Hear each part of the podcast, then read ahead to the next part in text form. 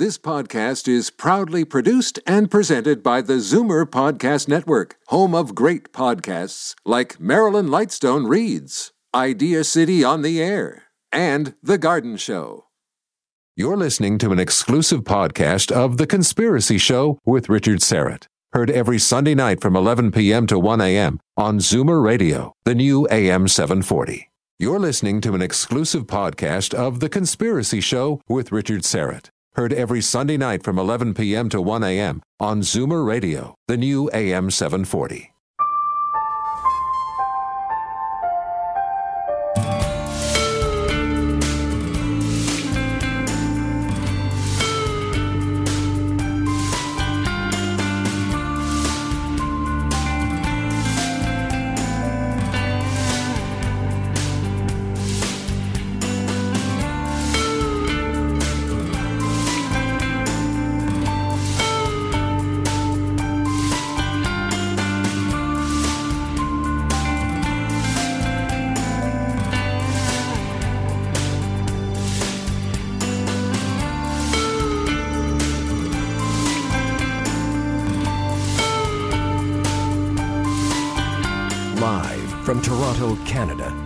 Conspiracy Show with Richard Syrett from Zoomer Radio, AM 740.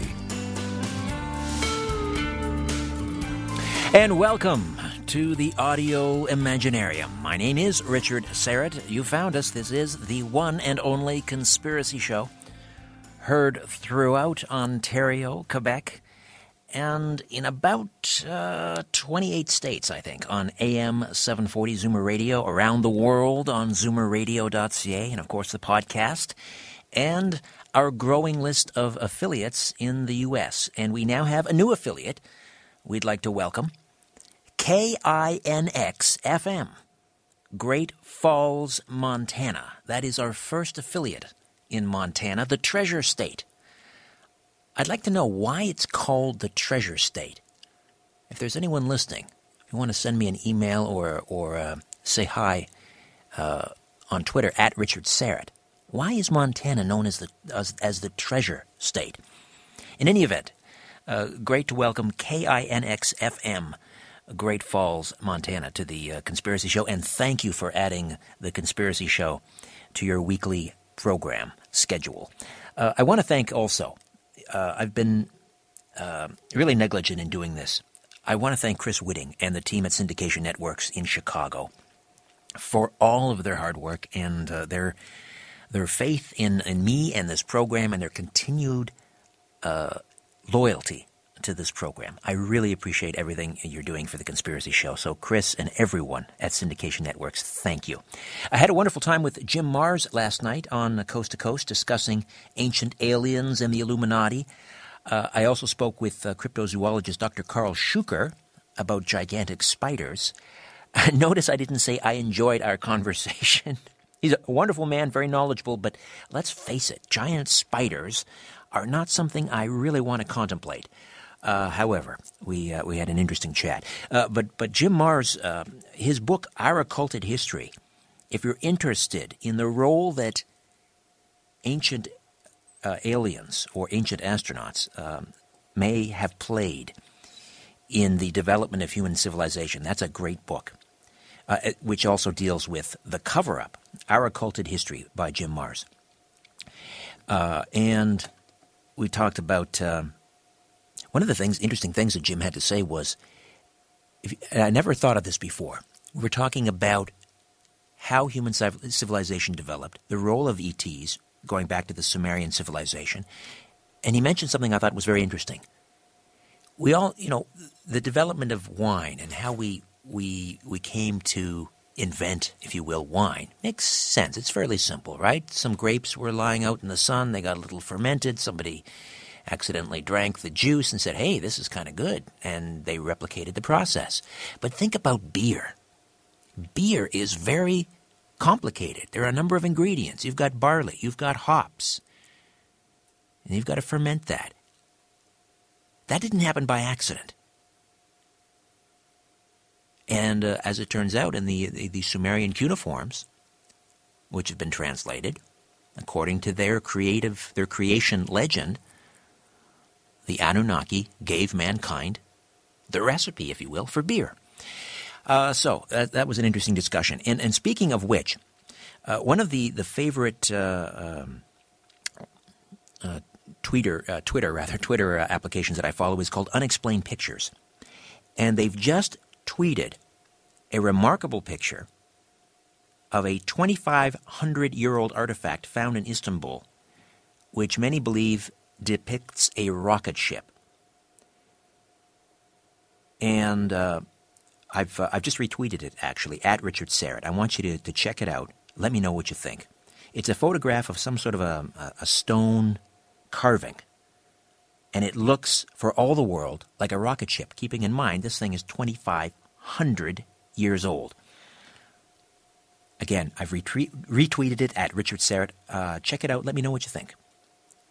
You can uh, email me through the website or say hello on Twitter at Richard Syrett. Uh, Joel Skousen from World Affairs Brief is going to check in here after the first break uh, to discuss the shadowy world backstage in the Global Theater. We'll talk about the fallout from the Michael Brown shooting in Ferguson, Missouri. Things are starting to quiet down there, thankfully.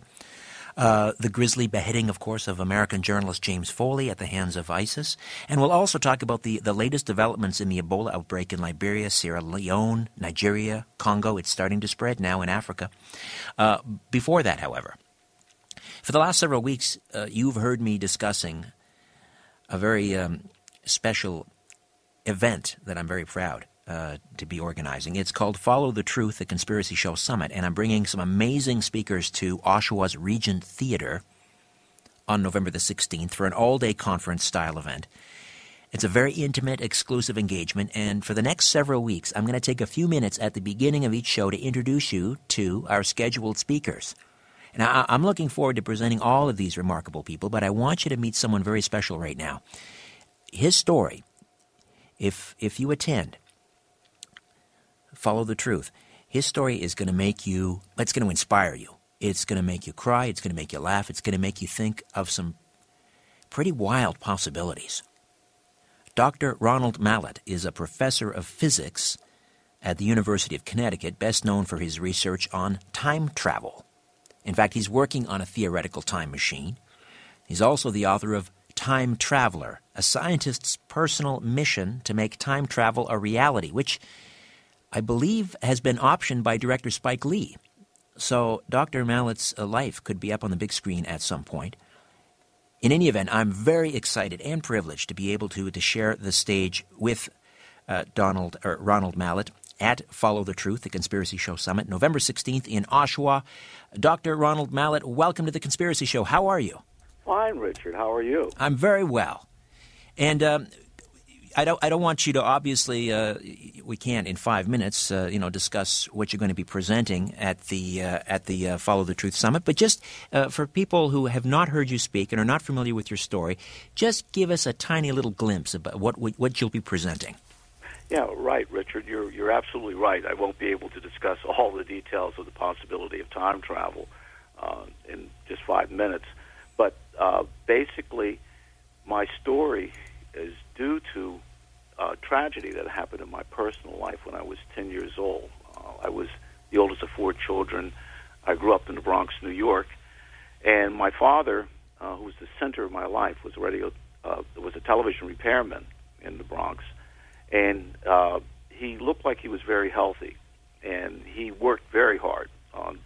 Uh, and the thing is, is that even though he worked hard, he had plenty of time for the family. And the thing is, is that we didn't know he had a weak heart, and he died of suddenly of a massive heart attack when he was only 30, 30 years old, 33 years old. And um, you know, it's hard for me to believe. You know, 33 is like. he was a kid. he was a, a kid. Child. You yeah. know, still still a young young person, and um, I was ten, and it shattered my world. I mean, it turned it inside out. And after he died, I mean, I just really didn't care whether I lived or died. But he left me many gifts. I should mention that after he died, the family plunged into poverty, and I don't know exactly how my mother was able to pull us all through. Um, but by the grace of God, she did. But the thing is, is that um, among the gifts he left me was a love for reading. I love reading and love reading science fiction. And about a year after he died, when I was about 11, I came across H.G. Wells' book, The Time Machine. It was actually a Classics Illustrated version of it. But in it, it said that um, scientific people know very well that time is just a kind of space, and we can move forward and backward in time just as we can in space. And when I read those words, I mean, it was like manna from heaven. It was, it was, uh, it was a safety net. It, it told me that if I could figure out how to build a time machine, I might be able to go back into the past and see him again, and maybe save his life. And so that became a passion of mine. I mean, I should say a hidden passion because I was very depressed at that particular point, and even at 11, I was astute enough to realize it probably wasn't a good idea to tell people I wanted to build a time machine. So I kept it as kind of a secret. But the key here is that a couple years later, I came across a popular book that opened up the real possibility. It was about Einstein. And Einstein's work shows that time travel really is a possibility. And that part would take too long for our short discussion. But just to tantalize people, scientific possibility of time travel is real, and we have been able to actually send things into the future. And we're working on the possibility of sending things into the past. It is it is remarkable. Uh, I mean, what what is so compelling about uh, your story, uh, Dr. Mallett, is uh, not only the, the technical aspects, the theoretical uh, aspects, uh, but the, the human element that, that you bring to it. and, I, and I can't wait um, to see you once again. And I know that people uh, who attend the Follow the Truth Summit on November the 16th are just going to be so inspired by your story. I want to get you a quick take uh, from you. Now, this story goes back earlier in the summer, but uh, further to your point about the possibility of time travel, uh, physicists at the University of Queensland, Australia, simulated time travel. It was announced back in June using particles of light. The researchers achieved this by simulating the behavior of a single piece of light, a particle of energy, traveling on a closed time like curve, which is a closed path in space time.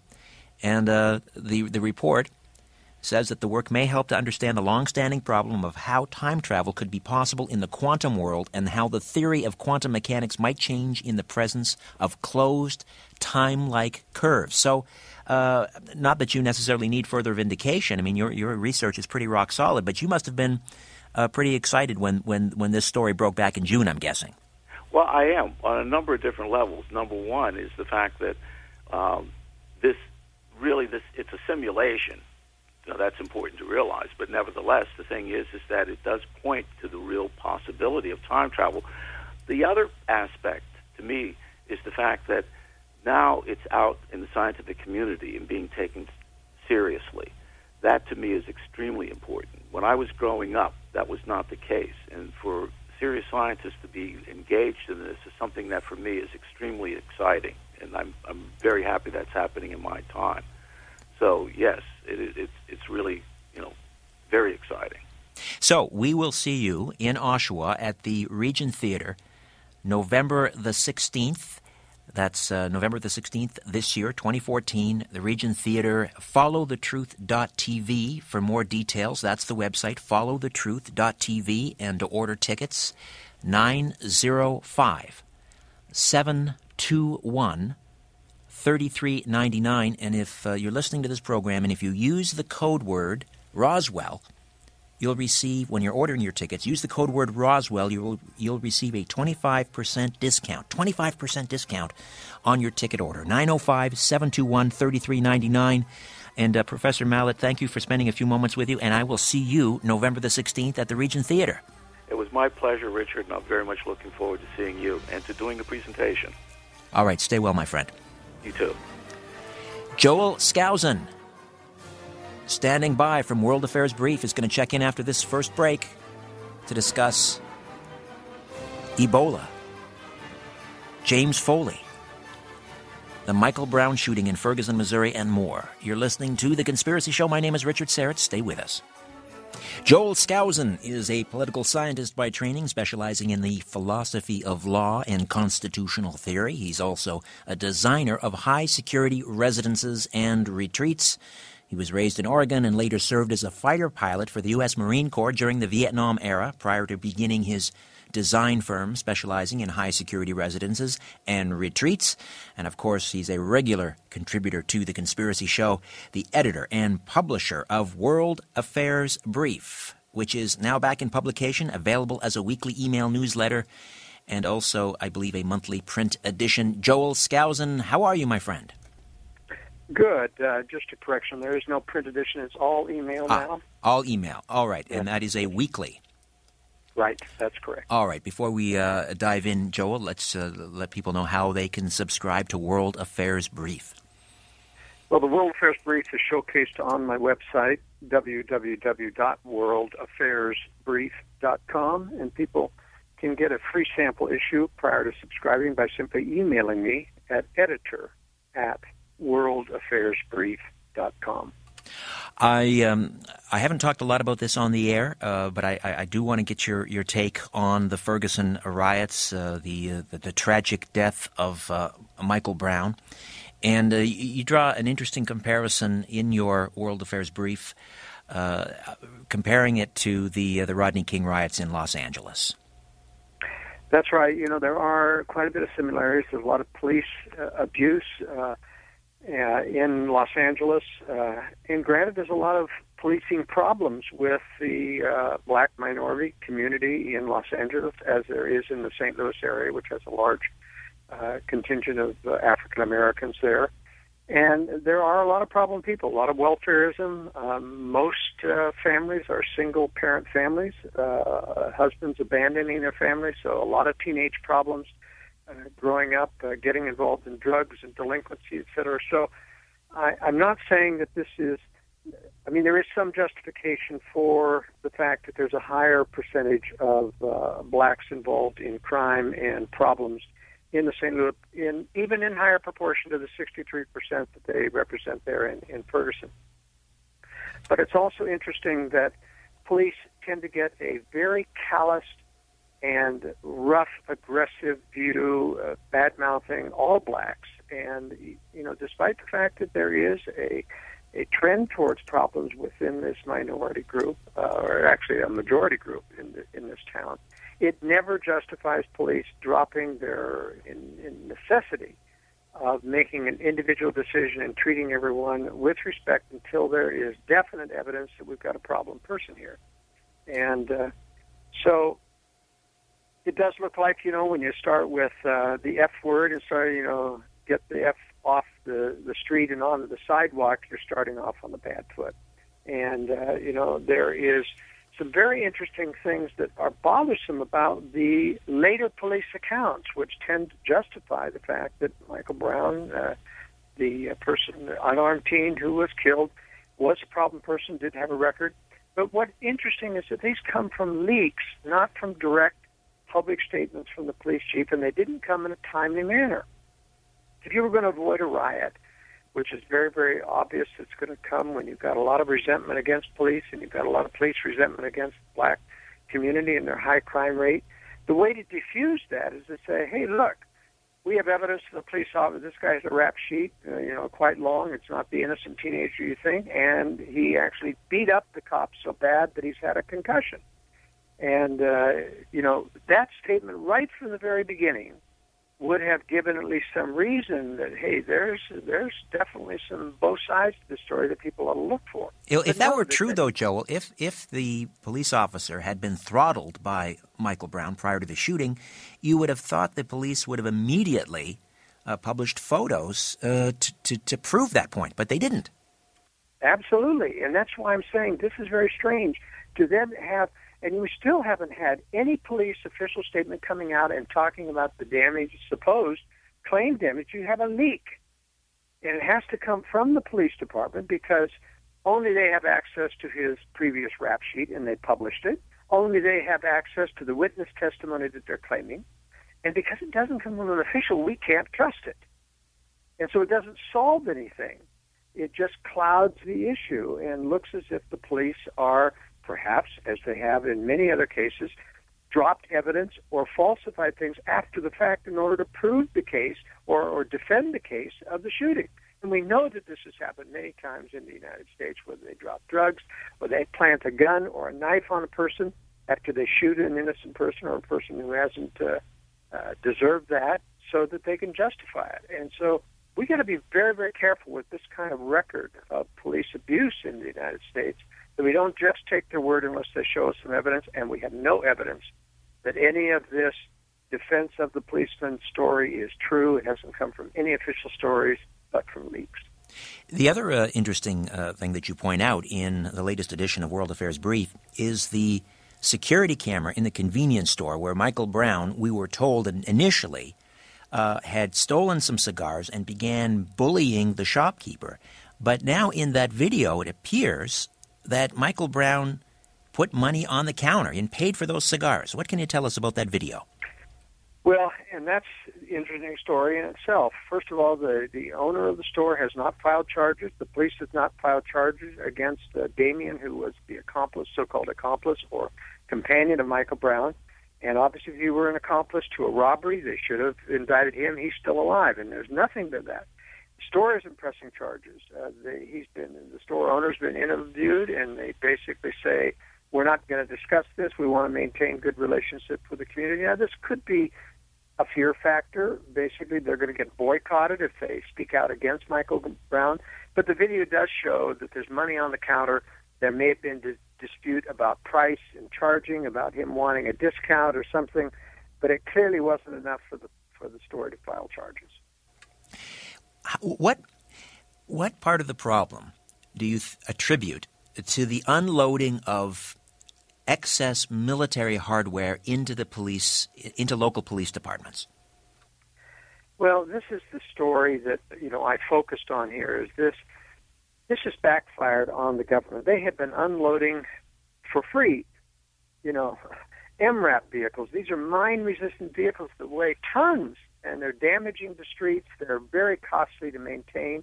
Uh, armored personnel carriers, special you know, SWAT team gear, automatic weapons.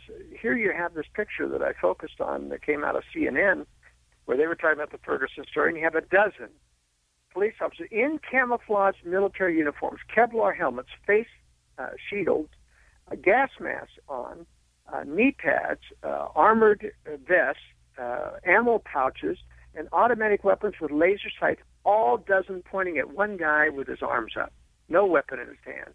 I mean, this tells a thousand words, Richard. What you know, you you give this kind of military equipment to a bunch of police officers, who then say, "Ooh, isn't this cool? We get to be like Rambo out there in the movies. We get to go running around clearing buildings and pointing weapons at everybody." It's general police. You never point loaded weapons at people unless there's a threat, and yet you have these dozen people pointing automatic weapons. I'm sure with safeties off, at an unarmed individual, and this is just symptomatic of what we have. You give people military equipment and you train them, and they get all hyped up because I know the training. I'm a former military officer, former fighter pilot. I know what the military training is like. You go into high intensity, close quarter combat, clearing buildings, aiming weapons at everybody, shouting orders, get down, get down, and, and it's just not appropriate for police work.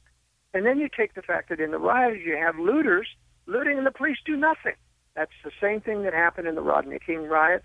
They let people riot, and just like that in Ferguson, Missouri, people had to take arms and defend their own stores because the police were driving by and they weren't stopping any looters. I mean, boy, what kind of dichotomy is that, Richard? Automatic weapons pointed at, at protesters who are unarmed, and yet they do nothing with looters. Joel Skousen is with us, editor publisher of World Affairs a Brief, and it is available as an, uh, a weekly email. And we'll tell you again later how you can subscribe. We're talking about uh, the uh, the tragic shooting of, of Michael Brown and the fallout uh, in Ferguson, Missouri. Things are starting to quiet down there, but um, the other aspect of this is uh, aside, you know, the, the main thing, of course, here was the the clearly the, the unnecessary shooting uh, of of this. Um, individual, Michael Brown, but in the fallout, we have now journalists, reporters being arrested. We have uh, police, um, and this has been revealed in, in a video, pointing guns directly at protesters and members of the press, yelling, I'm going to kill you. I mean, this is yeah, clearly. F, using the F word, kill you. In other words, this type of you know, this kind of military bad mouthing of people is all present in the military, and I objected to it strongly in there. Nobody wanted to, you know, curtail that, and, and it gets over into the police forces, especially when they get this kind of militaristic training, and they have to go away. They're off the the patrol beats. They're out, uh, and the taxpayers in the local areas have to pay thousands of dollars to have these people trained at these military bases and come back all gung ho with this kind of bad mouthing caustic language, which only inflames people. And then it, journalists. We've had several journalists arrested, and you have this threatening of people and take their cameras away. I mean, the police are out of control in this country, and of course, Obama, you know, says that I'm going to review this and have a review panel. Well, you know darn well that his handlers are not going to let him do anything about it. This is just reacting to the public outrage at all of this militarization of equipment and even the bill by one Democrat who comes out to try to say we're going to rein this military equipment in doesn't actually do anything like it. They're just going to study the fact and they're going to make people justify, but they're not going to take this stuff away from people. Uh, I guess one of the things that I find curious is, or the questions that I have is, why did this seem to blow up in Ferguson, Missouri? Why? I mean, people argue back and forth. Michael Brown, he was a bully. He wasn't a bully. It doesn't matter. He doesn't deserve to be an unarmed individual. Never deserves to be uh, th- deserves that fate. But why, for example, didn't it happen in Washington D.C. last year with that horrible situation with this poor mother, Miriam Carey, uh, who had a child, an infant, in the back seat, and was shot uh, for absolutely no reason, no justification. Why didn't it happen in Washington, D.C.? Why does it happen in Ferguson, Missouri? Well, that's a really good question, Richard. You know, that uh, Washington, D.C., and so that we have video now of the authorities taking that child out of the car and then shooting the mother when she gets out of it. I mean, this is just so militaristic. This is so uh, unjustified. And, uh, you know, this should have been much worse than Ferguson in terms of it. Nobody came to her defense. And I guess because it was portrayed as if she was trying to crash through the White House. And she wasn't. She was trying to get out of there for some reason or another.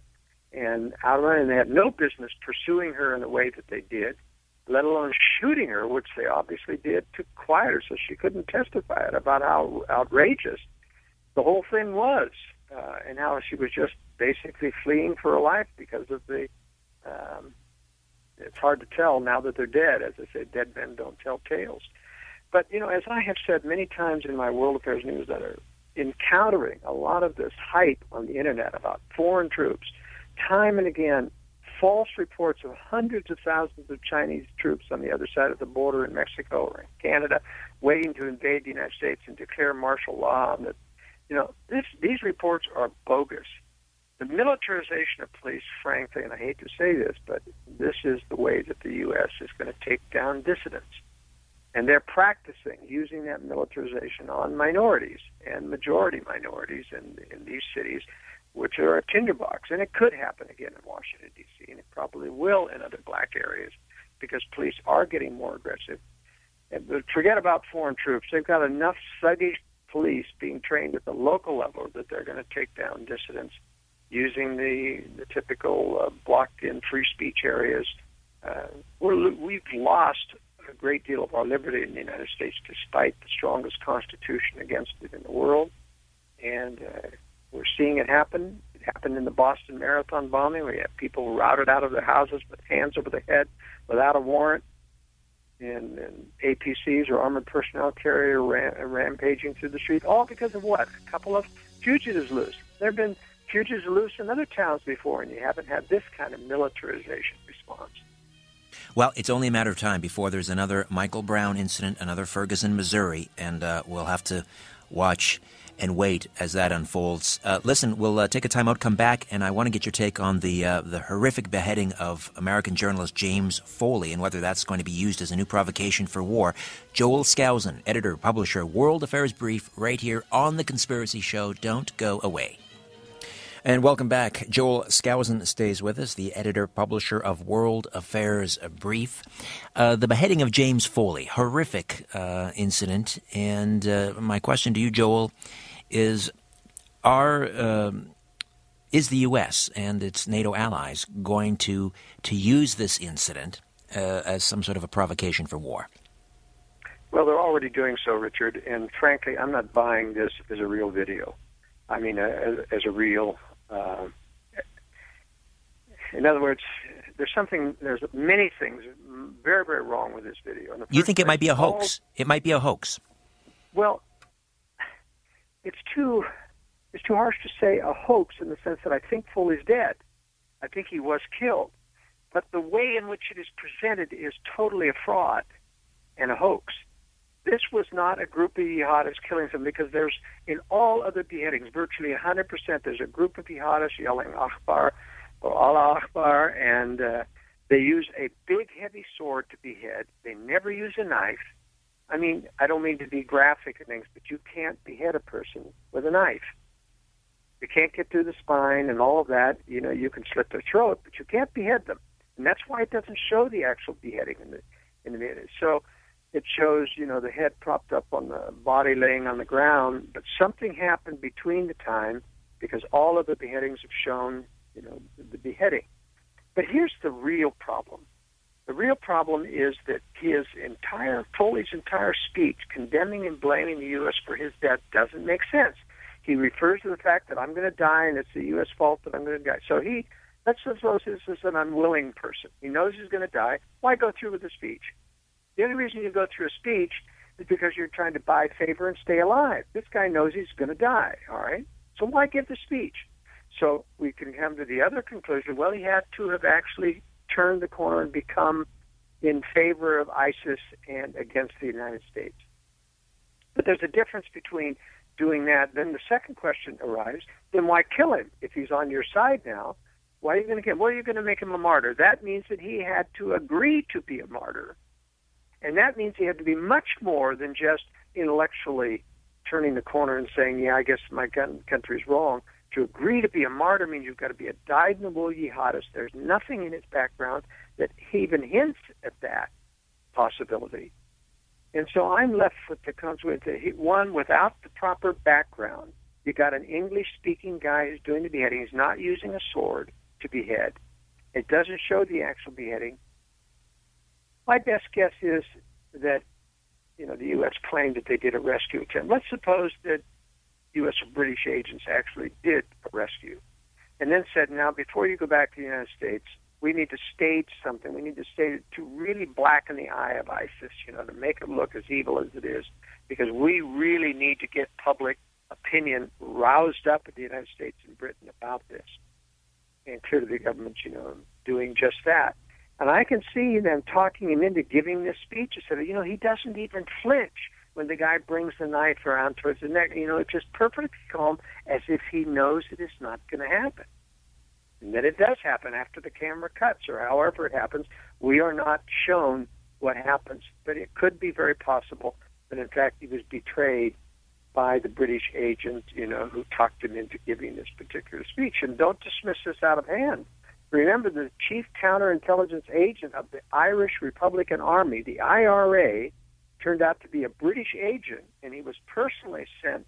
He personally sent several British spies to their deaths who were caught by the IRA. So you can't tell me that just because he's a British agent, he's not going to kill one of his own. These people are ruthless. They will do whatever orders they're given.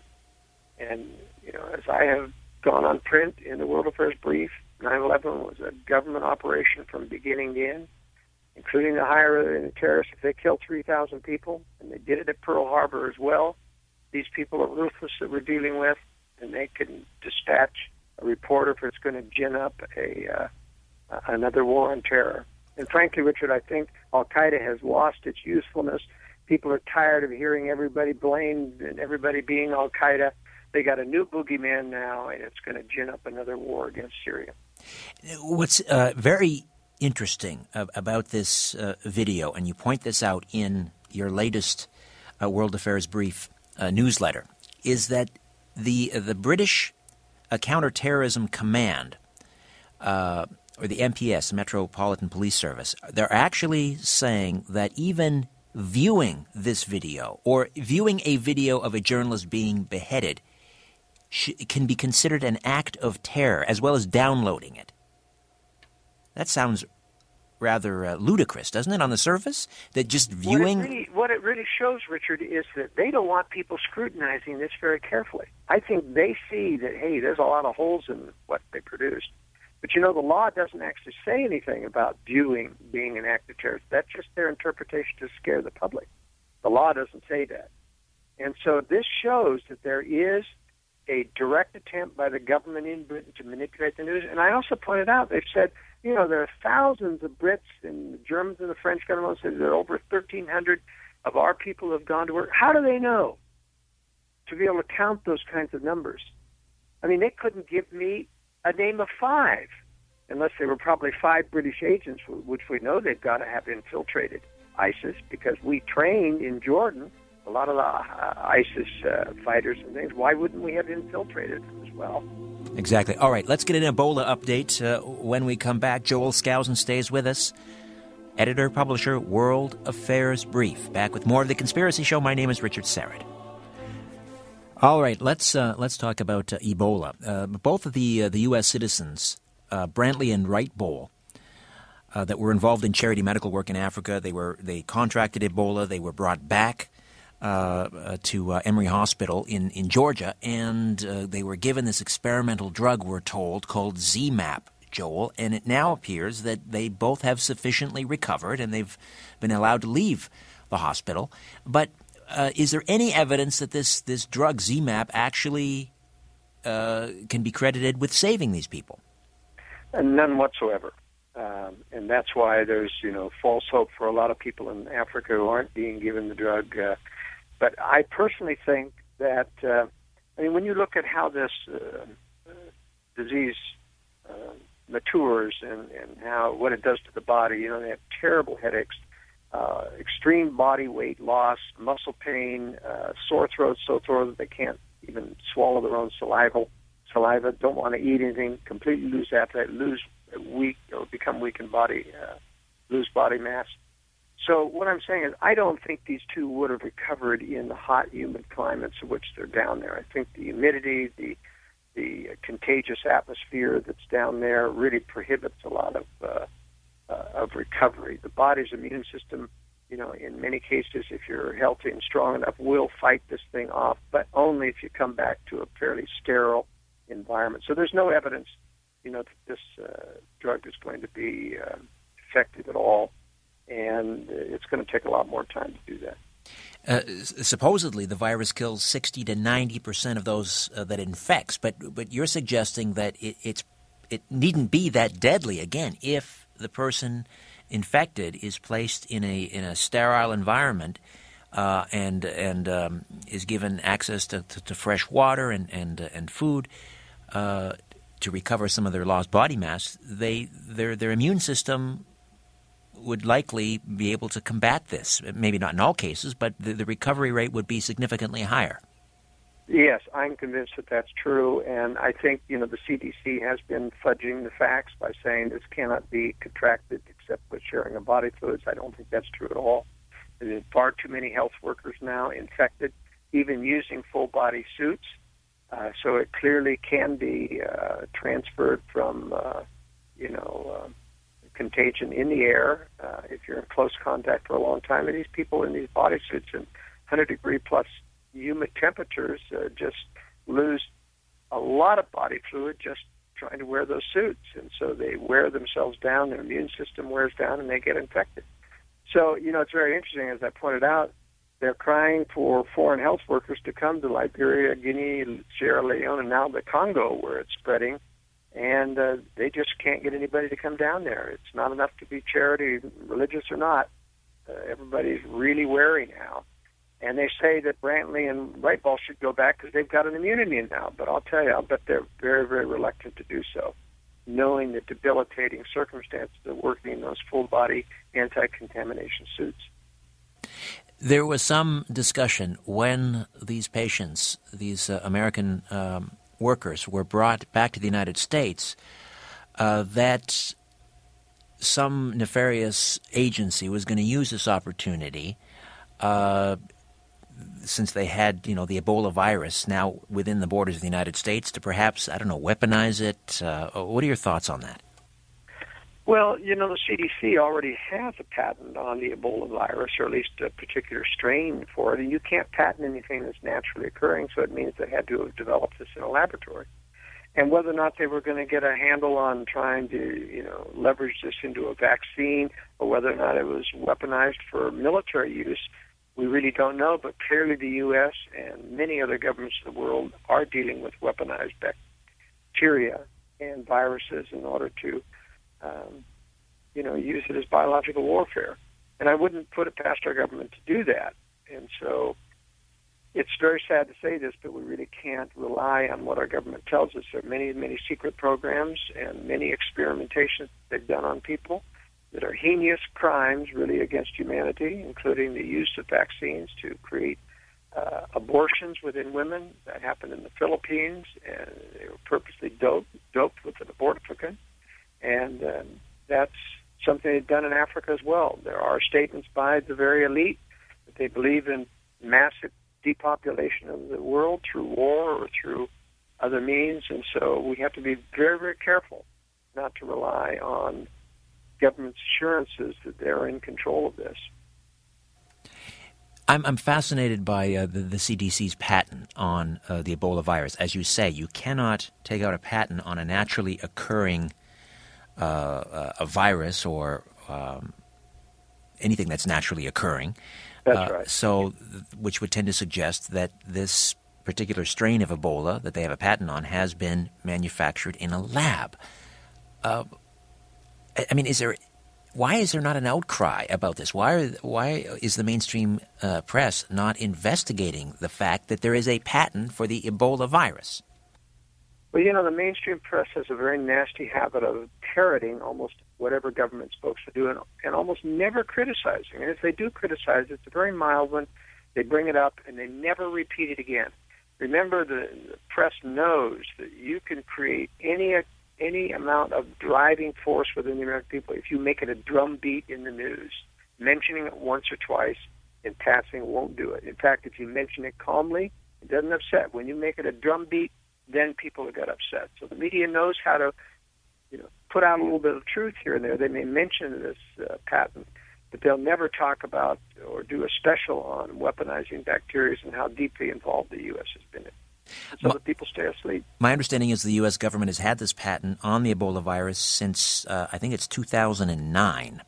Uh, does that mean that they already have a vaccine for it? Uh, and if so, I mean, if they're withholding that vaccine, that is that's a crime against humanity.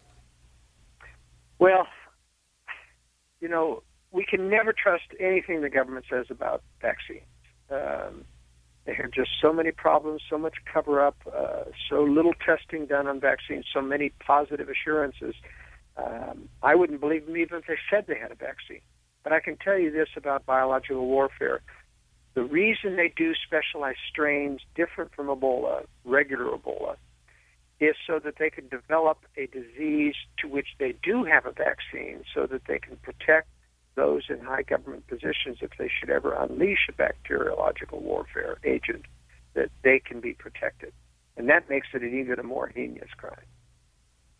Uh, Joel, every uh, every week uh, in the World Affairs Brief, you leave readers with a survival tip. Uh, what do you have, What do you have for us this week? Well, we do. We try to, you know, give people a preparedness tip so that, in fact, a lot of our subscribers who have heard only bad news for many, many years really like this aspect of the World Affairs Brief. We've talked about everything from uh, ham radio to how to do medical and suture packs, and uh, this week we talked about edible plants. Um, and, we always try to give some links. It's just a, a short two or three paragraphs, half a page at the most uh, just to lead people in a direction where they can do some more research to increase their knowledge about things. We're real big believers that when there's a very difficult time in war someday and uh, you just won't be able to get medical drugs if you've been relying on that, you've got to know natural antibiotics, natural medicinal plants. And so that's what we focused on this week to try to let people know what they can, you know, find in their own neighborhood. Uh, there's a lot of bacterial resistant diseases MRSA, for one, a staphylococcus uh, disease that is completely resistant now to drugs. And uh, if you get it, you know, you can lose a leg unless you know some natural treatments and things to get around it. Uh, you also focus on on dandelion uh, uh, this week, and uh, in, my um, uh, my in law, my mother in law is uh, of Greek uh, descent, or she is Greek rather. Uh, you don't have to tell the Greeks about the uh, the benefits of, of dandelion. I mean, you, you see them harvesting them along the in parks and in their backyards, and and and cooking them. so, what what what usages what uses rather for for dandelion are you suggesting this week? Well, dandelion is a real edible plant, and uh, it's best done with the young tender leaves. Once they get full grown, they're quite bitter. They still won't hurt you, even though they're bitter. They're just not as tasty. But mixed with other greens and things, they really are an excellent nutritious addition to salads. They have full of antioxidants and vitamins. Uh, so this is a very, very good plant uh, to add. And it's a simple one, and it's ubiquitous. It's everywhere in the world. And uh, once again, uh, Joel, how can people subscribe to World Affairs Brief?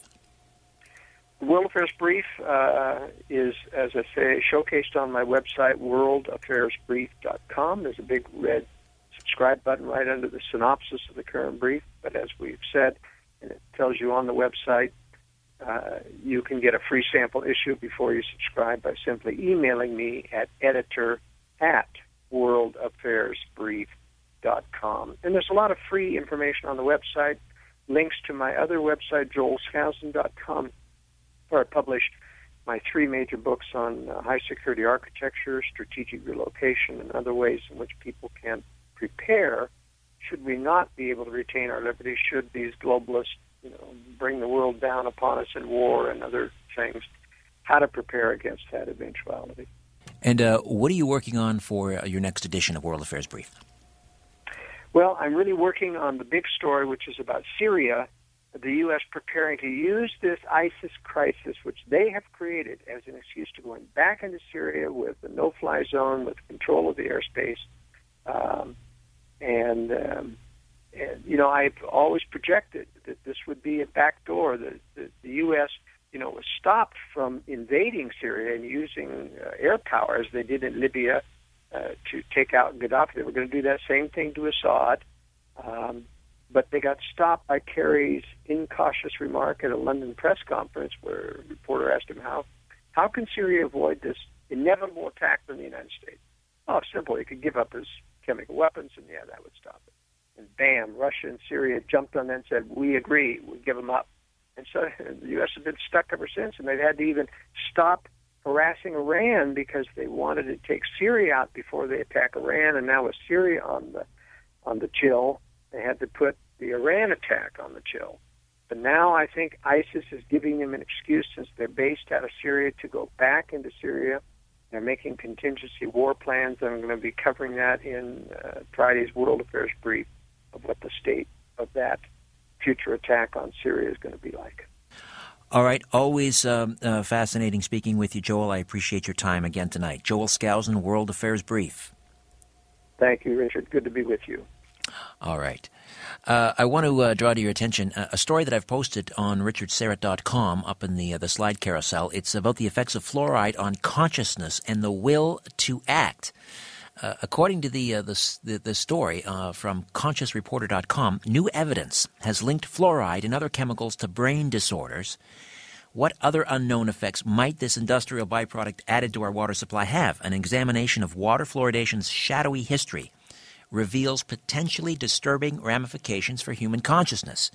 Recent research has brought the controversial practice of water fluoridation back into the spotlight revealing links between water fluoridation and brain disorders, particularly in regard to its effect on children.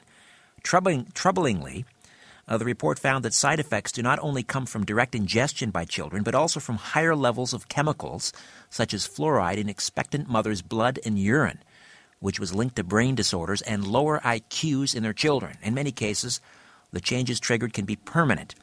This evidence flies right in the face of spurious claims by skeptics that ingestion of fluoride in low concentrations has no harmful effects on our health. You can find that, that story uh, in the slide carousel at richardsyrett.com The Effects of Fluoride on Consciousness and the Will to Act. As always, follow the truth.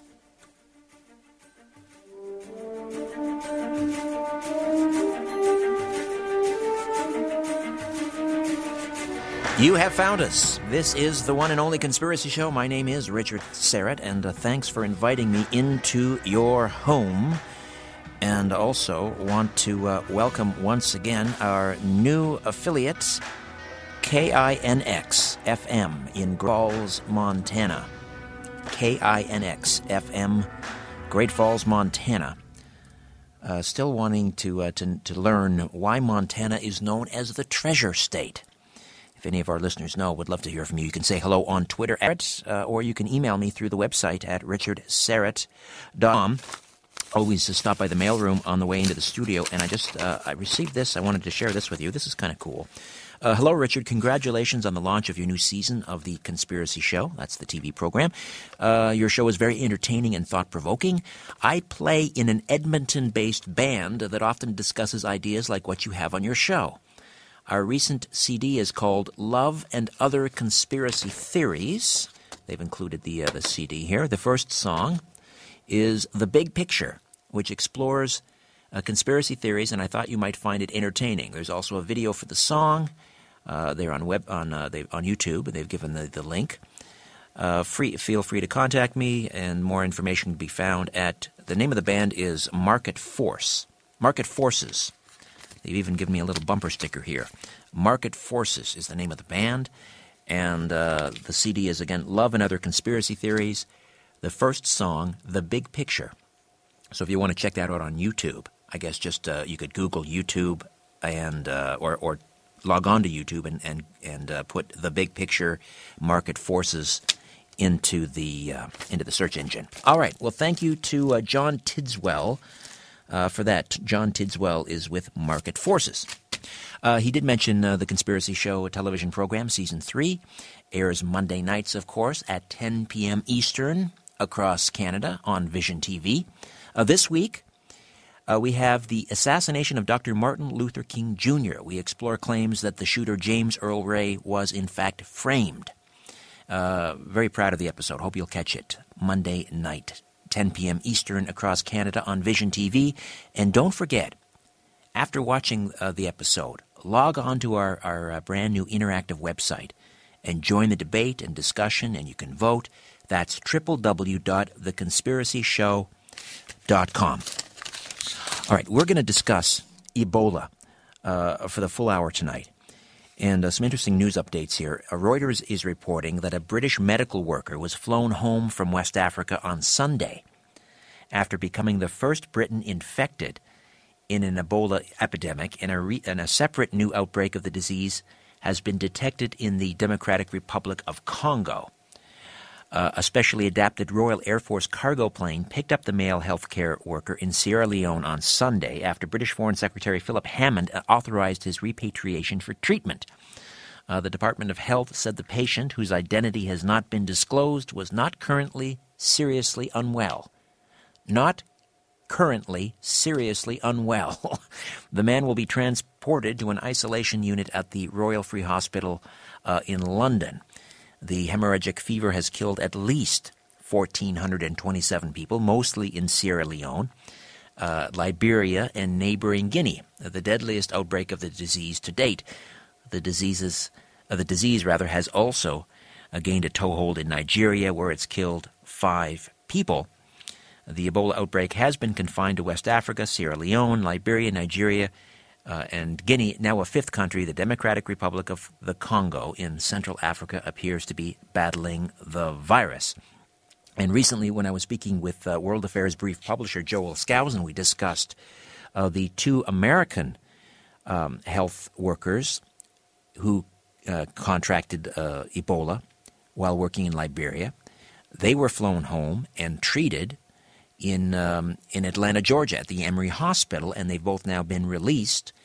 Uh, we're told thanks to a, uh, a new experimental drug called ZMapp, although uh, Joel Skousen uh, is somewhat dubious about that claim that their recovery was uh, came about as a result of this new experimental drug. Uh, it it seems that um, although the, the disease kills about 60 to 90 percent of people who, who, who get it. If you're removed from if, or if you're placed in a, in, a, in a sterile environment and you're given access to clean water and food, you've got a much better shot at recovering. If you can recover some of your lost body mass, because there is a rapid uh, weight loss associated with the uh, with the disease. So maybe this ZMapp isn't all it's cracked up to be. Well, as I say, we're going to discuss uh, Ebola over the next hour. Dr. Cass Ingram, aka the Health Hunter, one of the world's leading authorities on the medicinal properties of wild herbs and spices. He's the author of over two dozen books on the subject of natural health and wellness, including The Cures in the Cupboard, The Body Shape Diet, Natural Cures for Headaches, Natural Cures for Diabetes, Natural Cures for Killer Germs. And he's suggesting that whether or not ZMapp is um, all it's cracked up to be, obviously most of the people in uh, West, Western Africa don't have access to that experimental drug, uh, and uh, there's no vaccine on the horizon, but there is a natural protocol for treating the disease, and we're going to learn all about that right now. Dr. Cass Ingram, thanks for joining me. How are you? well, great, great. Uh, how you been doing? I, I'm glad you're back home. It's great uh, to be back, yes. Yeah. You know, I published that Natural Cures for Killer Germs, in which I put a section on uh, dengue fever and Ebola. But I had treated successfully hemorrhagic fever in the past, in this case, dengue. I mean, I'm not going to see a case of Ebola in, in my whole life anyway, so. But I was I, I prevailed with the home remedies uh, in dengue down there in Texas and Mexico and that when it broke out there. Are they similar, dengue fever and Ebola? That's about 25% fatal, and, and it's, you know, so it's, I mean, it's a hemorrhagic fever from a virus that probably has an, an animal reservoir, so they're, they're very similar. What does that mean? It has an animal reservoir. Uh, well, it wouldn't occur to humans if it was not for the animals that house it and don't get infected, and then somehow uh, it can just like SARS. Remember the civet rat down in uh, Indonesia and China? They were eating the feces pellets as a delicacy, and the coyotes they found in freezers in some of the Oriental restaurants in Toronto. I mean, there was there is this animal reservoir that we know of. Uh, you know, just like a tick. A tick goes on a mouse or a rat, and then on a deer, and then to you. You know, that's just what it is. Right. But in this case, they think fruit bats and so on, but you know, this Ebola thing, it's the outbreaks, the real outbreaks have been very spotty. Can you imagine the amount of media hype on a disease that will never occur in this country unless somebody throws a vial at a fellow scientist? my God, you, know, I've been interviewed probably a hundred times on this, but nobody bothered to call me about MRSA or Clostridium difficile, or you know, right, which are obviously you know, more of a threat, uh, more germane to the situation here in the West. But why, why would they? Uh, why fly these people, these workers, back into the United States and risk a possible outbreak in North America? Well, that's the most ridiculous, inane thing I've ever heard of, and I've been saying that from the beginning. Whether Britain, Spain, the United States, or whatever, you you don't take somebody with bubonic plague or Ebola uh, that there's no known treatment for anyway, and uh, you if you wanted to ZMapp them, you could you could just FedEx it to them. So this is this is kind of a hoax. You know, it, the hoax goes quite a bit deeper Sierra Leone is where they say the, the, the focus is. Sierra Leone lost its funding for hemorrhagic fever research. That that entity, you know, this is very important. The hem- the Global Hemorrhagic Fever uh, Consortium is headed out of Sierra Leone and uh, Liberia, and that got me a bit suspicious. But what really got my blood curdling was when I saw the purported doctor victim, Blakey or whatever the, the missionary victim purported, jump out of the ambulance onto the pavement. There were no EMTs anywhere to be seen next to him. That's impossible. I mean, it was said that he was in a grave condition. And, you know, if you have hemorrhagic fever, your blood pools, your kidneys fail, and your liver fails, and that's why you die and then you have that hemorrhagic uh, lesions on the skin and so on. You're not. They have to be rendered supine. That's medical protocol. You can't just ju- and they have to have IVs uh, if possible. If there's a doctor or you know EMT present. But the main thing is they're supine, they're secure, they're in a stretcher. This guy jumps out and waltzes into the ER. Then you see pictures of him and Nancy Wright Ebola, right? That's almost her name. Just kind of smiling like they're, you know, the happiest two people in the universe. What, within a week of when they nah, you know, they couldn't have had Ebola. It's not possible. So, what's going on there then? Uh, why why perpetrate this hoax if if these two aid workers, Writebol and uh, the other the other gentleman, uh, if they didn't have Ebola, well, they work for Franklin Graham. You know, that's he's the owner of their charity organization, the ministry organization. That's a very high-powered group, Franklin Graham, Billy Graham, right? And right. those people are connected to the espionage agencies of the United States. And then, of course, this war did not go well for the Israelis. There's a lot going on over there globally, right? So a distraction. But the big thing I, I can tell you is it doesn't make any sense to bring these people here, and there's no proof that they had Ebola. There's no way they'd be bouncing around and shaking hands and having a press conference a week later. That's just not plausible. What what that's is the the, of this? Yeah. what what is ZMapp exactly? What is this well, experimental that's an drug? important thing. This is what's important. They say it's got some promise in the monkey research. They it's big tobacco because it's Kentucky. You know, it's tobacco. It's a tobacco leaf they do is they challenge the tobacco leaf with Ebola antigens or whatever, and the tobacco leaf already has an antiviral component, so that gets higher and stronger. So they infuse this. So it's a natural thing, but it's genetically engineered. See, there's a difference. It's a genetically engineered tobacco leaf derivative, which means it's patentable. You and I've talked about that before. That that the the pharmaceutical cartel, in a conspiratorial way, uh, you know, seeks to promote its patented drugs because there's no competition and they can make billions. Um, so, and unless you have uh, news, and uh, the other thing is the cartel, the consortium, is doing quite a lot of testing in West Africa, and so that's another part that they profit from. But the bottom line, it is a natural type of drug. Yeah.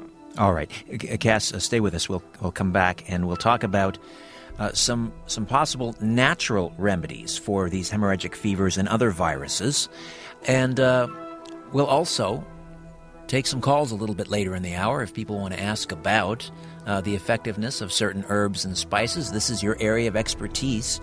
Uh, and how they can be utilized against a whole host of viruses. Listen, pe- kids are heading back to school. This is when our house, you know, when, when we start to get sick, you know, in the fall, in September, yeah. when the little guys come home with um, all sorts of germs and bacteria and viruses and so forth. So we'll uh, discuss that as well. Dr. Cass Ingram is with us right here on The Conspiracy Show. Don't go away. Uh, before we get back to our conversation with Dr. Cass Ingram and uh, natural protocols that may uh, prove useful in dealing with hemorrhagic fever like Ebola and uh, other viruses, uh, I mentioned earlier our new uh, affiliate, KINX FM, in Great Falls, Montana, and I wanted to know why Montana is known as the Treasure State. That's its motto. Uh, and I just received this email from, uh, I'm not sure, John? Is it a D. John Oak? Anyway, one of the more popular nicknames for Montana, the Treasure State or Treasure State Legend, was featured on standard license plates from 1950 to 1966. Montana is referred to as the Treasure State because of its rich mineral reserves. Mining has been an economic cornerstone of the state, and the state's motto, Oro y Plata, is Spanish for gold and silver, which refers to two of the minerals that gave rise to the nickname. All right, thank you. I'm sorry, that was from Donald. Uh, Donald, thank you for that email, and uh, let's get back to our conversation about Ebola. All right, so uh, ZMapp uh, may or may not be effective, this experimental drug. It may have been a hoax. Uh, but you say there is a natural protocol that involves certain extracts uh, that could be used to fight. Well, you've used it, uh, employed it against dengue fever, which is another hemorrhagic fever. Would it be effective against Ebola? That's the question, but we need to discuss what Yeah. it is first. What is Well, this the- natural protocol? The, the protocol that uh, we used, and also the research that was done on the SARS virus i- in in vitro, uh, is is the use of very famous to you the P73 or- oregano oil and also the OregaRESP, which is a combination of wild oregano, sage, cinnamon, and cumin uh, extracted uh, under steam distillation and dried to a dust. Uh, so that's the protocol we used in the uh, you know the research on the influenza A, the SARS, and the cold virus. Now, uh, Ebola is not any different than any other virus because the mechanism of action of the spice oils it, whether used topically or internally, is to cause dissolution. Uh, it's also known as escharotic change. What that means is that it eats the lining of the germ, so it's irrelevant what virus you're dealing with. Under electron microscopy in Saudi Arabia, a study was done on herpetic viruses and cold viruses and others, and and they found that when you add the oregano oil, it causes disintegration of the virus's sheath, and they just die. They desiccate. They they're gone. And that's what we found, whether it's herpes or hepatitis C or hepatitis A or cold flu, dengue fever. Haven't nobody's done Ebola. We're not making the claim for with certainty, but on presumptive presumptive basis it just destroys them, and that's it. You know, and and it's safe. You can use it aggressively. Know, if you have to take it on the hour because you're in a, a hot zone, you can do that with this type of material because it's from spices. You know. So, if you were over there in in uh, Sierra Leone or or Guinea, uh, Dr. Cass, uh, how would you be employing this? You, you, you would um, obviously you'd be wearing the hazmat suit. Uh, you mean if I was treating an outbreak? Yeah, I mean you'd wear the appropriate. You'd be conscious of hand washing before and after gloves in any case. But uh, I would be using the Germ-a-Clenz, uh, spraying it all around and about. I would be taking, if I was in a real hemorrhagic virus zone, I'd be taking the oil of oregano under the tongue on the hour 10 or 20 drops or on the half hour and I would be popping those OregaRESP capsules, and that's all I would do. I don't want to overload my. I want something effective and consistent, um, and that's what I would be taking. And if you encountered a, a patient uh, who uh, obviously was, you know, uh, suffering from Ebola, um, how would you treat that obviously well, we can't make I had claims. Some success with SARS, you know, that was 20% fatal plus in some care areas. Um, and what I did, of course, I haven't seen the case of Ebola, but what I would do with either of them, and more so with Ebola, I would be giving the oil of oregano. I'd be giving the P73. I wouldn't use the off brands. I'd either use the Vividis or P73, and I'd be giving it every five or ten minutes under the tongue and that's the kind of protocol you need because these are potentially fatal, you know, up to 50 to 80 percent in some of these things. And uh, I would be also giving those capsules on the half hour. I would be misting them with this wild oregano-based spray. I would be rubbing the uh, chest um, with the oil of oregano, where the lymphatic ducts dump just above the clavicles, and have the nurses or whatever rub them up and down the spinal column and also rubbing the shins where the lymphatic vessels can pick it up easily because it's so superficial. I mean, that's the protocol that I found to be effective for pneumonia, for SARS, for terrible cases of influenza A, and it's just another virus, just more fatal uh, because of the shock that you know that, that develops. To try to prevent the hemorrhagic, I would try if I had it available. I use natural vitamin C, whether from lemons or limes or for camu camu. If I had it, I'd give them that too. And uh, is it the it's the wild oregano that, that for example grows in the mountains around the Mediterranean that that's the potent stuff right? That's the potent stuff when it's extracted by steam and there's now of course a lot of talk about that in Canada but I tell people get the edible wild oregano oil uh, which is this oregano P73 and uh, you know use that aggressively as you need to. Now, I've got the winter coming. You've got going back to school hitting. You've got some bizarre chest thing already going on. You want rid of it. You have to be aggressive. It's not going to work to do chicken soup. That's just an adjunct. You need the oil of oregano to get the job done. Uh, I mentioned this to you once uh, before. In fact, the last time we spoke, uh, I was doing the show uh, uh, from Greece, which is was very appropriate because uh, they were just harvesting the, the, wild oregano up up in the mountains there. Yeah. And I told you the story of one of my little guys. this was he might have been two or three, and he had a fever. He it was so high, and, and you know, as a, a, new parent, you get alarmed. You, you don't realize children they their, their their temperature spikes from time to time. But he was um, he was almost hallucinating. Yeah. And uh, very worried about him. And I, uh, you had given me the last time we had visited, you had given me some of this uh, wild oregano, and I rubbed, uh, just like you said, I rubbed it up and down his spine and on the balls of his feet. And he had also this uh, developing this. I think it was whooping cough. I'm not sure, which is also very frightening. It, it sounded like it was developing into a, a whooping type cough. And I thought, oh boy, here we go. You know, we're in for a scary ride. Uh, the next morning, nothing. I mean, the cough was gone. Finished. Yeah, unbelievable. No, we've got to always keep your family supplied with this. You know, you're an internationalist like me. Uh, I don't. I just don't get junk, uh, and that's. Uh, but, but I did get Lyme disease, though. You know, I was busy in the woods. I wasn't taking the oregano. I got hit with a couple of deer ticks, and that was pretty pretty awful miserable. So I'm writing a book, Natural Cures for Lyme. I figured out the best diet for Lyme because I was struggling. I, you know, I, I must say I did use the oregano and some other things to cure myself, but it was a difficult thing to get rid of. Did you catch it early enough, or would, no? I got the big bullseye rash. I was almost dying. I got the neuroborreliosis. You know, it went into my brain and spinal cord, and I had to use four or five different things to get cu- to even begin to get cured um, I had the bullseye rash the size of a flattened football on my back. So I, well, I took huge dose, doses of this super strength P73, knowing that it's totally edible. I could take as much as I wanted. At one point, I drank a bottle a day, which is 850 drops. Oh my lord!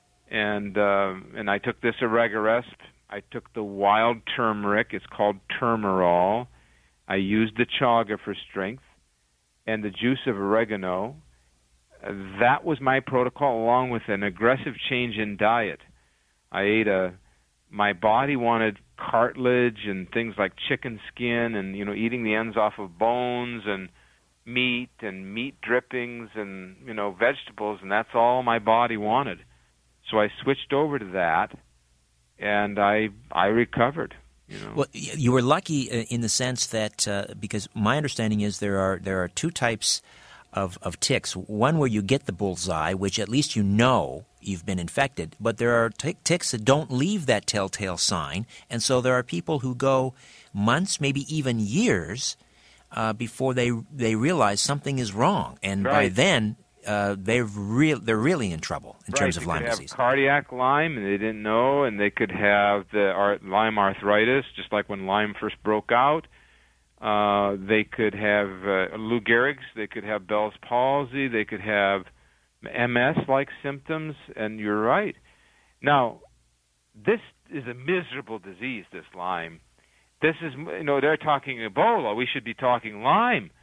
Uh, it it it I couldn't open my mouth. It attacked my jaw joints. Yeah, this uh, is a real epidemic. I mean, and it's undiagnosed and it's undeclared, but it's a real epidemic in North America. It is, and they, they you know they say, oh, it's not in the Canadian ticks. It is too.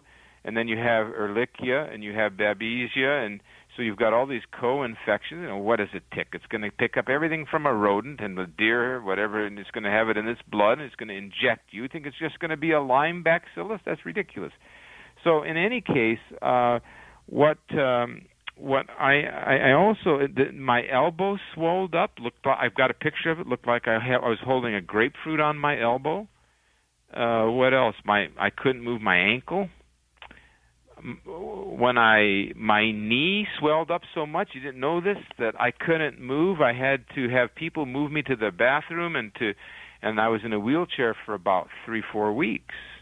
I had no idea. I mean, because you're in a high risk uh, I mean, as the health hunter. I mean, you're stomping around in the boreal forests and everything. Uh, I'm surprised you never you never had it before. Well, I may have, uh, but uh, this was a real bad one. See, what I did was I, for, I I didn't see any more ticks, and so I that last day I didn't put my socks over my my pants. I always do that, and uh, I think I got a couple of them. And then a week later, boom, I'm finished. It can also so, present as rheumatoid arthritis. Can it? Uh, yeah, that... that's kind of how it presented with me. I couldn't move a couple of joints very well, and then I got this burning sensation on my back, and oh, I don't feel good. This is weird. My head feels weird. My everything's weird, and oh, what is this? And I turn around in the mirror, and this bullseye rash is massive. You know, uh, it's Lyme disease. And boy, I tell you what, uh, I'm glad I'm writing this book because I can write it from my heart for for 90 days I didn't know what was going on with my body. But I took such massive amounts of this protocol, I pulled myself back out of this. And one of the things is I had one psoriatic patch left from the old days when I had gotten sick when we first discovered the oregano. And the massive doses of the oregano cured that psoriatic patch. So it was a nice side effect. You mentioned turmeric earlier, uh, and um, I'd like to know more about this because I've I've heard um, some amazing things uh, about um, some of the properties in turmeric. Tell me about this. Turmeric is a COX2 inhibitor plus. It it blocks the inflammatory cascade in the joints and in the muscles and the nervous system. It's a it's a tremendous divinely given medicine the results are pretty good, sometimes spotty, depends on the quality of the product. They've found that it fights Alzheimer's and helps regenerate the memory capacity. Um, but we found wild turmeric. We found that in India, and we got some villagers to pick it. And then it's extracted with steam and carbon dioxide over there, and it's probably about I'd say five or ten times more powerful than the than the typical turmeric capsules. So uh, the following diseases I've had benefit with low back, uh, lumbago, you know, rheumatoid arthritis, osteoarthritis. Now with me with the Lyme arthritis, sciatica, neuralgia, Alzheimer's, dementia, multiple sclerosis, uh, you know, fibromyalgia. Those are the things I've used it for thus far. Now, uh, is it similar uh, in um, in the sense? Is, is, it similar to oregano in the sense that you can take as much as you want, or yeah, are there some side effects? Well, turmeric is even more. I mean, you probably could take even more turmeric than oregano because it's it's not so hot, and it doesn't kill the the, the good bacteria. Where if you take sometimes excessive amounts of oregano oil, you have to back it up with healthy bacteria sometimes. But you you know, turmeric is a food. It's in curry powder. You know what I mean? Um, yeah, and this is called Turmerol. I have it right here, and this has been helpful for the Lyme arthritis, amongst other things. It's an anti-inflammatory, basically. Yeah, that's its big claim to fame. Also, it has some uh, novel properties on the brain to block the uh, sort of dementia or uh, aging process. And uh, uh, are there are there um, um, sort of you know scientific studies on this? Have there well, been? They're, they're quite. In fact, the majority of the studies seem to be. Uh, well, there's a lot of studies on on joint, but the majority of new studies are pointing towards this cognitive function benefit. Now, there are a lot of studies on turmeric as an anti-inflammatory. Just as there are a plethora of, of, of research on the oregano oil as an antifungal or antiviral, antibacterial, antihistamine, anti-mold, uh, and as in particular a very effective viricide, meaning it you know kills viruses. Uh, we'll take a time out when we come back. I, I, I, want to stick with turmeric just for a few more moments because I'm fascinated about the uh, the potential uh, for turmeric in, in treating things like Alzheimer's and dementia. Back with more of my conversation with Dr. Cass Ingram right here on The Conspiracy Show. Don't go away. Dr. Cass Ingram, aka the Health Hunter, is uh, with us, and uh, we've been discussing uh, natural protocols to treat uh, various uh, um, viruses, dengue fever, uh, and the potential um, for a natural protocol to be used against hemorrhagic fevers like Ebola. Now, we were talking about turmeric as well. Now, this is an this is an ingredient that's been used in India in, in their cooking for, for five thousand years and my understanding is that according to epidemiological studies of, of Indian populations, they have a remarkably lower prevalence of Alzheimer's disease uh, relative to Western nations. So Yeah. it, it, it must be the turmeric. Yeah, well, it has to be. You know, it's a lipophilic, which means that it loves to get into the lipid layer, which is the brain. You know, it's lipid, it's cholesterol, and you've got to penetrate that. And so, by basically having a curry brain, you uh, curryized, you you prevent the free radical formation that oxidative stress. The brain uses a lot of oxygen. The amyloid deposits, the plaques uh, that you see in Alzheimer's. But there's a good study here by uh, Mishra and colleagues uh, showing that uh, that when they gave the curcumin or the turmeric, whatever, they they they they shut down these plaques. They delayed the destruction of the neurons. It chelated out the metals. It shut down the inflammation. It uh, increased the memory in Alzheimer's disease patients. so it's not too bad. So not not a not a cure, but it may prove useful in perhaps slowing the progression of the disease. But better yet, if we you start taking it earlier, it's preventative. Yeah, and there is some pretty good research on this where they consistently take it and the memory improves, and so that's reversal of some of the disease. Uh, but yeah, there's a lot of preventive aspects. Now, there was another good uh, uh, investigation where it was found that the, this really helps with neuropathy, neuralgia, sciatica, which has been my experience. In particular, the Turmerol as sublingual drops and also as capsules. So I like it as the as the premier treatment for any kind of neuropathy or nerve damage or traumatic nerve damage or even trauma to the brain or trauma to the spinal cord, along with chaga. I found that chaga we've talked about before, the sublingual drops is also effective. Uh, just remind us uh, uh, uh, about uh, chaga. This is um, it's it's it's a fungus, right? That grows on on trees. Well, they think it's a fungus. It's pretty bizarre, though, isn't it? It's hard as a rock. You have to basically knock it off with a hammer and a chisel. Uh, it has a little teeny mold kind of fungus smell, but it's more of like a food, uh, you know. And uh, it's well, chaga is very high in superoxide dismutase (SOD), which is a big antioxidant. And then it has the beta glucan and it has the sterol. So it was a great combination with the turmeric, where you take the turmeric, you take, I mean the the Turmerol, you take the Chaga Power Drops or the Chagamax capsules as a one-two punch. Now, I will tell you, and that's for nerve problems, brain problems, Alzheimer's, senility, dementia. I will tell you that uh, we saw a, a dramatic case of a 94-year-old woman who was set, who was in the nursing home who took the Chagamax capsules, which is chaga with oregano and chaga drops under the tongue, and she her memory suddenly after about 40 days came back to normal, and her daughter um, uh, disconnected her from the nursing home. She took her home. My oh my!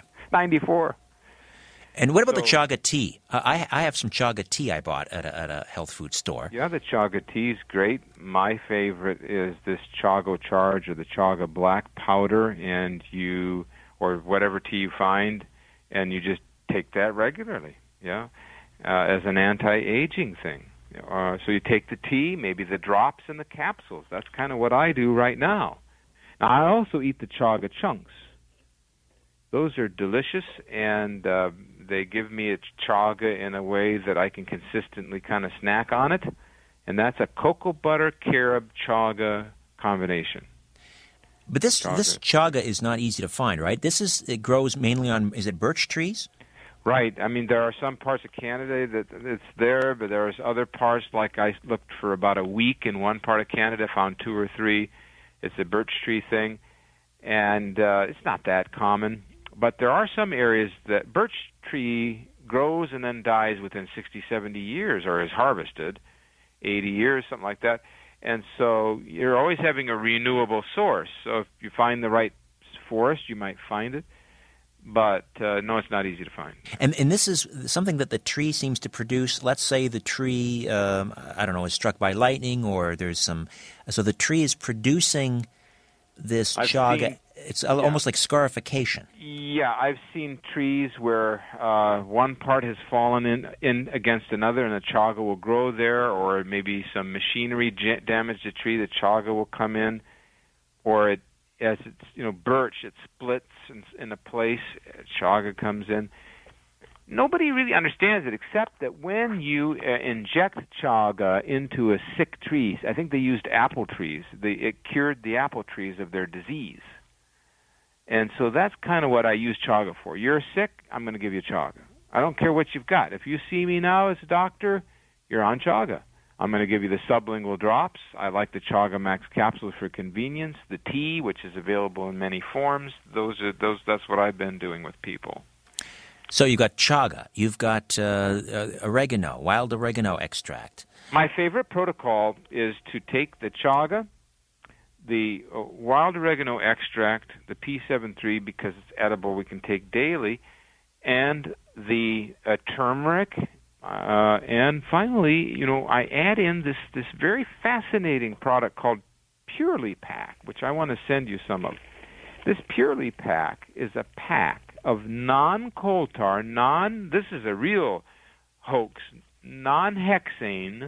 non-hexane, non-petrol, non-coal tar, whole food vitamins from rice bran, torula yeast, New Zealand liver powder, camu camu, sunflower seeds, and and no additives, no chemicals, no GMOs, you know? Uh, so this is a whole other terrible thing that people have been thinking that they can get healthy with coal tar based vitamins and they get sicker. You've seen the studies where they found that if someone pays no attention to multiple vitamins and B complex, does not take these pressed pills, they live longer than the people who are taking them in large quantities. Mm. All right, listen. The uh, reason uh, is the coal tar, which is a carcinogen. All right, Dr. know? Cass, we'll take a time out. We'll come back. We'll talk about uh, that some more, and also uh, how to f- how to protect our children uh, once they head back to school, uh, and prevent viruses and and other illnesses that invariably happen once September rolls around, and they're in close proximity to to other kids. Back with more of my conversation with Dr. Cass Ingram, aka the Health Hunter, right here on the Conspiracy Show. And we are covering a lot of ground tonight with uh, the health hunter, Dr. Cass Ingram. Uh, we, we, were just discussing certain additives in the multivitamins and um, coal tar. I, I, wasn't aware that coal tar, C O A L, coal and tar, is is uh, one of these additives. What's the rationale for putting coal tar in your one a day? It's carbon. You see, you have to have carbon molecules to uh, synthetically produce uh, in mass quantities your thiamines, your riboflavins, your pyridoxines, your uh, your uh, your various B complex, and so forth. And um, and and that's just a source of those molecules. And the same with hexane. The the and and that's what's used. Now there are some vitamins that are semi-synthetic where they take like ascorbic acid from corn syrup or corn uh, starch. But they're using genetically engineered corn. There are uh, vitamin E which is extracted from soybean oil but it's genetically engineered soy now what about so, the uh, the multivitamins for kids like flintstones same thing coal tar. Oh dear. Coal tar and petrol. Oh dear. What about artificial yeah. sweeteners, aspartame? Well, that just is also uh, made from car- the carbon uh, petrol, and most drugs are made from from petrol. So uh, you you, you don't want to give these dyed, uh, artificially sweetened vitamins to your children. You're better off giving them nothing and trying to get the vitamins from superfoods or from Purely Pack or Purely B, which is a powder from rice bran, royal jelly, and torula yeast. How can you go wrong? Or brewer's yeast, anything but, but what you're taking. Right? What about? Uh, uh I understand that uh, that cow livers. They grind up cow livers. These are included in in things like vitamin B12. Uh, and these cow livers can be overloaded with steroids and antibiotics and pesticides. Yeah, well, there is a little bit of that, but most of the B12 is really semi-synthetic and uh, uh, microbial produced. But you don't want feedlot organs, that's for sure. And so what what I've done is recommended this Purely Pack, which is New Zealand uh, grass-fed liver. Uh, you know, you can't go wrong there, really. So And we that, that so, gives you some B12. so you're saying we should be chucking those one a day vitamins. Well, they're all of coal tar. Uh, so even if it's a health food store one a day, or if it's if it's got two thousand percent of the RDA of B6 or B1, then that's synthetic. You can't. There's no way you can get that amount of vitamin B1 in a pill. The pill would be a foot and a half long. So there's no. I mean, anything that says 500% is a fake. So in terms of vitamins, then, what should we be giving our children? we should be using superfoods like camu camu and yeast extracts. We could give purely B powder. It's already got everything in there to the children for the B complex. And we could give them fish oil for the vitamin A and D, but not commercial fish oil. You'd have to go with Polar Power, which is the fatty salmon oil by North American Herb & Spice, because it's the only one with vitamin A and D. Remember the cod liver oil in the old days? Oh that yes. wasn't synthetic. So give them the Polar Power, a teaspoon a day for the children, or every other day to get their vitamins A and D, which are essential for growth and development. We used to hear about that in the '60s in the home ec. We don't hear about it anymore. And uh, and then is, and then give them the purely B as a B complex. That's that's enough. You know, vitamin C from fruits, from lemons and limes, from superfoods, from camu camu. That would be fine. Vitamin E from sunflower seeds, purely E. Therefore. You got the drift, people? Do it naturally.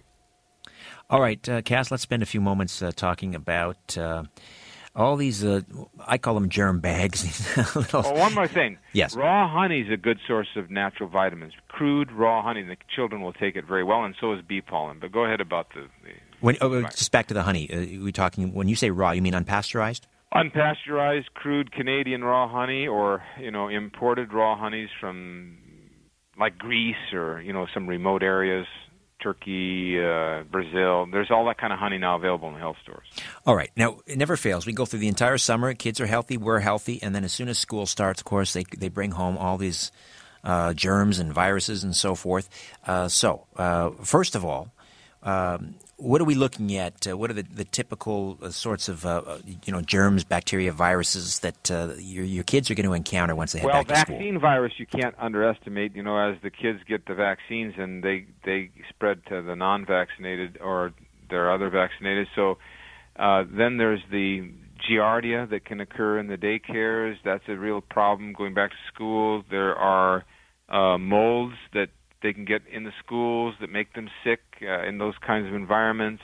But the viruses are the big thing, aren't they? The cold style viruses, the flu viruses, and uh, just not you know nasty garbage that the kids get, and that's completely preventable. Completely, not just with the vitamins. Yeah, they need the vitamin A and D, and they need the B complex and the C, but with the oregano, it's just that easy if the parents just gave a couple drops of the oil of wild oregano, I recommend either the Vividus in the mass market or the the P73 in the health store, and they rub it on the feet and the shins. They're not going to get sick this winter. It's that effective as an antiseptic. They can buy the crude wild oregano capsules, the OregaRESP or the Oregamax, whatever available. Open up the capsules, put it on the food and uh, and and that's another option. If we if we were to get the vitamin C in on a daily basis, they'd get less sick. That's your lemons and your limes and your grapefruits, and your superfoods like the camu camu. You know. What is camu camu? Oh, you don't know. All right, camu camu is a citrus-like fruit that is in the Amazon, growing wild on the Amazon River, that has 50 times more vitamin C than oranges and that's a very powerful uh, natural you know thing. It's it's you're going to get that kind of dose that you get from ascorbic acid the gmo junk but it's natural. Uh, so on the market there's several brands. I'm you know i use the purely c uh, and that's Camu Camu Rose Hips. And remember in, the, in in Britain when they ran out of citrus, they went to the rose hips to keep the troops strong because they knew that vitamin C is necessary for the connective tissues and for good health and for the immune system. What happened to all that knowledge? You know, instead we take these multiple vitamins with synthet- synthetic C, and it doesn't do anything. Can you buy camu camu? Just can you buy the fruit camu camu? Well, I don't know about the fruit, but you can buy the powder as a superfood. Camu camu. That's C A M U C A M U. Right, right, right. The fruit's awfully sour, so they just dry it, and it's usually, uh, and you can buy either farm raised camu camu. I prefer the wild, so I use the Purely C, which is comes in a bulk powder or capsules, and then you get the vitamin C in big doses, like 500% of the RDA, which is almost impossible to get, uh, you know, from from from things like lemons and limes. You have to do a lot of squeezing to get that amount. So I would supplement your citrus, your papaya, your strawberries, your broccoli, you know, those are all rich vitamin C sources, with uh, Camu Camu. Uh, you mentioned Giardia. Now, this that's a that's a, an intestinal infection, isn't it? Right, and that's a daycare type of thing, fecal to fecal, uh, tainted water, and it's a pretty common cause of diarrhea. So you don't don't want to forget that the diarrheal illnesses strike the kids quite a bit at this time of the year too.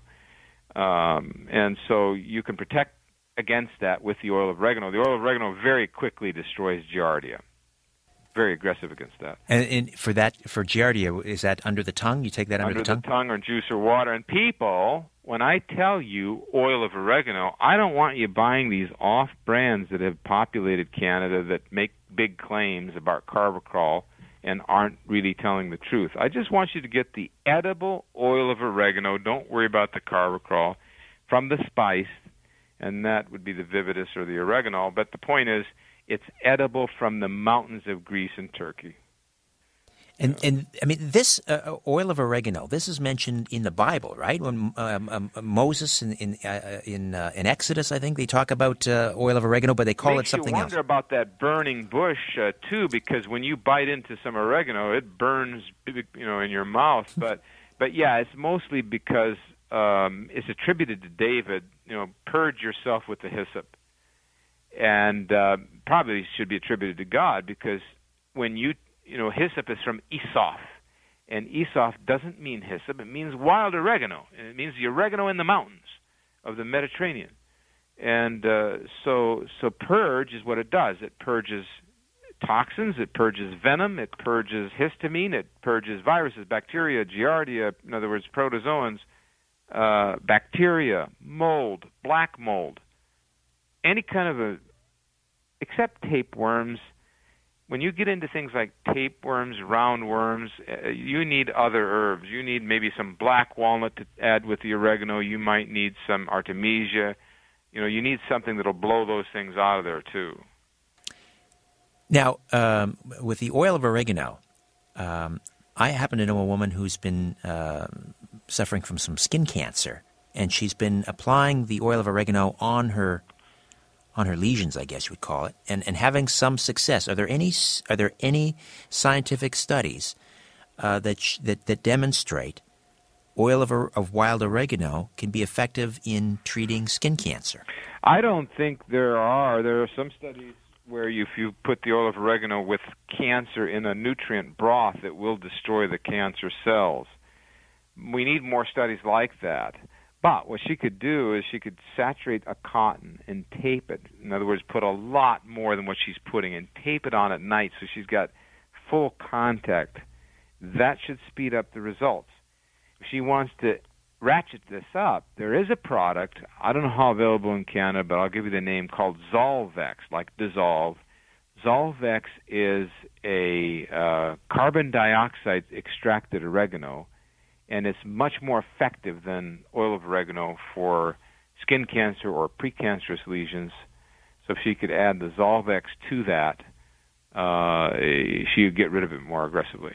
Uh, we've got about a minute and a half here, uh, Dr. Cass. So let's just summarize. Give us the the top, let's say, half dozen uh, uh, ingredients, herb spices that every medicine cabinet, every uh, kitchen cupboard should have on the shelf. Okay.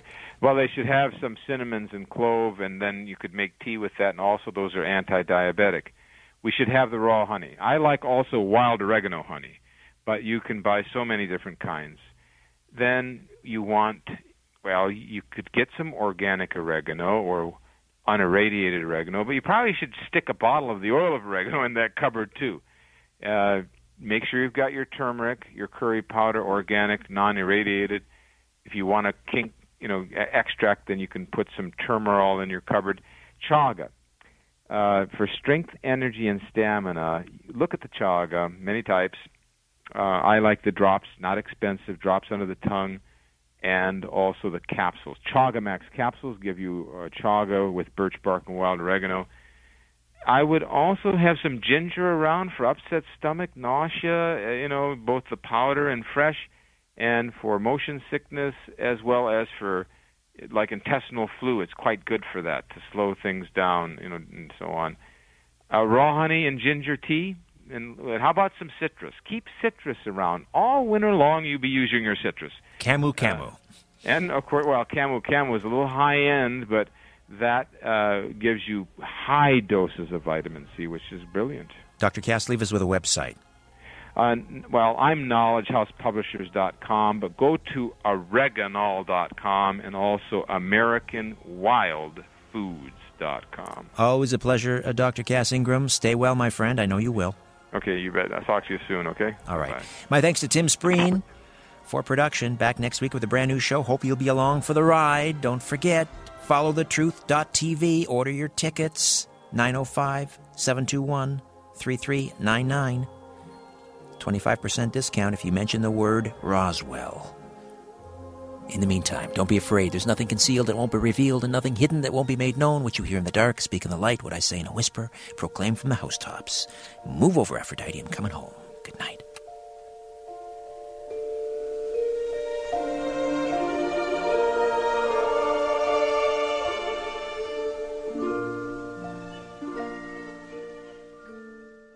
This podcast is proudly produced and presented by the Zoomer Podcast Network, home of great podcasts like Marilyn Lightstone Reads, Idea City on the Air, and The Garden Show.